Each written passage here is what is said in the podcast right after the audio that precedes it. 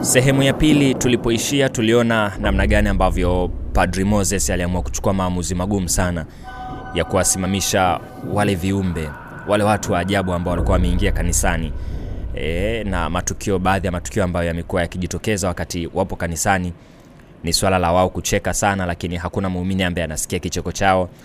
Lakini nilivyoruhusu wasimame ili ibada iendelee, wao walikuwa wa kwanza kusimama, halafu wakaanza kurefuka sana sana kuliko muumini yoyote, na moshi ukawa unawasapoti kama moshi wa kuni, unawasapoti kurefuka. Kukawa kuna vitu vya ajabu sana. Eh, nakumbuka alininyoshea kidole chake cha mwisho cha mkono, ni kama nikapata upofu, kwa sababu kuna vitu vika, vi, ni kama vikafunga vikafunga macho yangu, lakini baadaye vili vilinitoka hivyo vitu nika, nika, nika, nikaweza kuona tena. Hiyo ni sehemu ya pili ambapo tuliitazama. Tuko na simulizi nzuri kabisa ya Padri Moses, padri mla nyama za watu, na sasa tunaendelea na sehemu ya tatu kupitia simulizi za mashauri.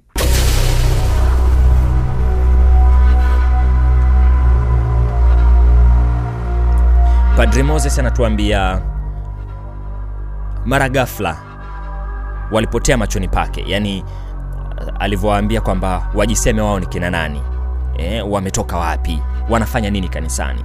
Alivyowaambia tu hivyo, walipotea ghafla, na nadhani walipotea kwa sababu waumini walikuwa wanatazama padri anaangalia wapi, halafu na waumini wakawa wanatazama pale ambapo padri alikuwa anaangalia. Kwa hiyo sijajua kama walihisi wataonekana ama vipi, lakini walipotea ghafla. Halafu mi nikawaambia waumini kwamba wametoweka, na nikajaribu kuonyesha kwa kidole mahali ambapo walikuwa wamekaa. Yule mzee aliyewekwa kati akasema anachojua ni kwamba waumini waliokwenda kukaa kulia na kushoto kwake ni wanawake, na alitaka kuwauliza kisa cha wao kukaa upande wa wanaume, lakini akaamua tu kuchukulia kawaida, kwa sababu unajua tena tuko kwenye maandalizi labda ya, ya, ya sikukuu ya Christmas na watu kanisani ni wengi, kwa hiyo labda wamekosa nafasi, sikujua. Kwa hiyo niliamua tu kuliacha hilo. Basi mi niliendelea na ibada huku kila muumini akionekana hana tena amani moyoni, ni kama kila mtu nimeweka mashaka kwenye moyo wake. Nakumbuka hata mtu mwingine alipokuwa anaingia, labda watu walikuwa wamechelewa, wengine walipokuwa wanaingia kanisani, ile wanaingia wanaliza viatu sakafuni pale, kiukweli waumini wote walikuwa wanageuka kwa ajili ya kuangalia. Kwao vile wakigeuka, inabidi nisitishe tu kwanza ibada mpaka waumini watakapomaliza kuangalia, halafu ndo na mimi niweze kuendelea na ibada. Ibada ilipokwisha, nakumbuka niliingia kwenye chumba chumba changu binafsi, nikavua yale mavazi ya kitumishi, nikabaki na mavazi yangu ya kawaida. Nikiwa natoka nje ya chumba, nakumbuka ghafla lilinipata lile giza nene ambalo lilinipata nikiwa madhabauni. Na, la sasa hivi lilikuwa kama limezidi, yani ni kama usiku mnene, halafu hakuna hakuna mwanga wowote, si kama unaelewa. Kwa hiyo ile hali ya kupapasa, kutembea kwa mashaka. Niliwahi kushika fremu ya mlango, nakumbuka, kwa sababu nilikuwa naujua mlango ulipo. Kwa kile ni chumba nakitumia kila siku. Nilishika fremu ya mlango huku nikiwa nahakikisha sianguki, unajua, nakanyaga sehemu ambazo nazi, nazifahamu.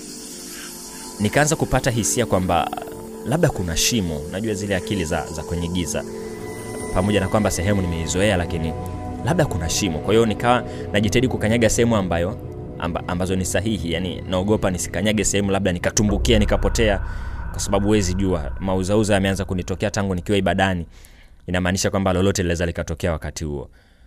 Wakati nikiendelea kupapasa, nakumbuka nilisikia sauti kama ilikuwa sijui nyuma yangu, yani ni sauti fulani ambayo ilikuwa nazunguka, ni kama iko nyuma pembeni, ikaniambia mtumishi wa Mungu, kwema. Hiyo sauti nakumbuka niliisikia. Ah, mi nikamwambia sio kwema kabisa. Unaona nini mbele? Aliniuliza hivyo. Nikamwambia naona giza. Akaniambia fumba macho. Nikayafumba. Akaniambia haya, fumbua. Nikayafumbua.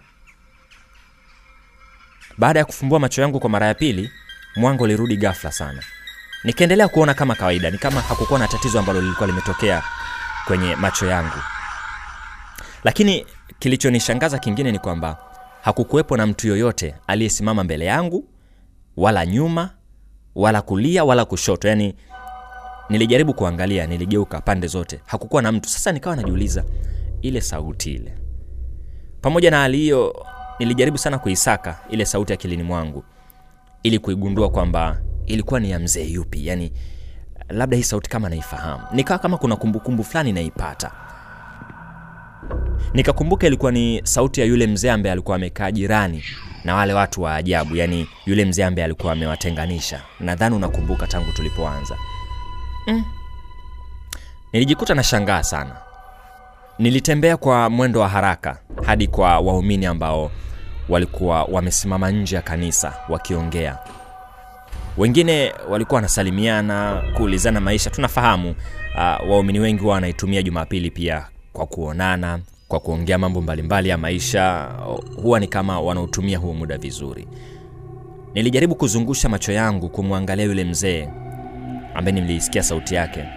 Nikamwona yupo katikati ya watu akicheka alafu ana, anapiga stori tu na wazee wenzake. Nilitumia ujasiri nikamfuata.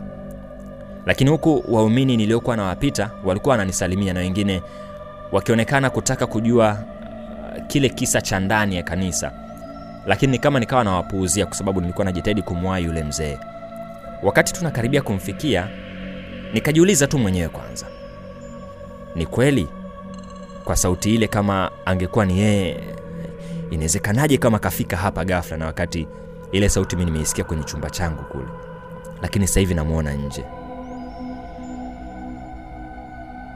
Lakini mbona wakati nafungua macho yangu sikumwona mbele yangu? Anyway yule mzee nakumbuka alini alinigeukia akanaambia faza pole na majukumu bwana. Alinisalimia na kuwawahi wenzake wote ambao alikuwa amesimama nao. Sauti ambayo alinisalimia pale ilikuwa ni sauti ambayo inafanana kabisa na sauti ya kule chumbani wakati nimepata, nimepata giza kwenye macho yangu. Niliikumbuka vizuri sana. Ndo ile ile sauti ambayo ilinielekeza mpaka nikafumbua macho yangu ah, anyway nikajaribu kulipotezea. Nimeshapoa mzee nakumbuka nilimjibu. Wazee wengine nao pia wakanisalimia huku wakinipa mkono. Mm, alafu ikabidi nimuulize yule mzee. Ulikuwa unasemaje? Yule mzee akaniambia wapi? Nikamwambia ukusimama na mimi pale mlangoni. Mlangoni? Wapi? Nikamwambia kwenye chumba changu. Akamwambia hata? Hapana. Hapana wazee wengine nao wakaonekana kama wananishangaa mimi. Kiukweli nilijisikia aibu kwa nafasi yangu ya upadri. Okay sawa basi nakumbuka niliwaaga nikawa natembea kuelekea ofisini kwangu lakini nyuma nikamsikia mzee mmoja anasema kwamba kwani mzee makwaya imekuwaje yaani ni kama wakawa wanaulizana. Yule mzee makwaya akajibu hajui chochote. Na hali ya mshangao na minong'ono ya chini kwa chini nilikuwa naisikia kwa mbali ilikuwa ikiendelea mpaka mi nilipofika sehemu ambayo nikawa siwasikii tena. Kule ofisini nilikuwa peke yangu. Nakumbuka nikainamia meza na kuanza kuwaza ile hali mwanzo hadi pale ilipofikia. Nikaona giza nene mbele yangu. Nilikuwa nawaza matukio yote. Hivi wale ni kina nani? Na kwa nini wamenijia kanisani wametumwa na nani? Nakumbuka nikiwa naendelea kuwaza nilisikia sauti ndani ya ofisi. Na nilikuwa peke yangu lakini kuna sauti nikaisikia. Unaendeleaje mtumishi wa mungu? Ilikuwa ni sauti ya yule mzee makwaya ambaye nilitoka kumuuliza kwamba alikuja ofisini kwangu. Nilishtuka sana halafu nikaangalia kila kona ya ofisi cha ajabu ni kwamba sikuona mtu.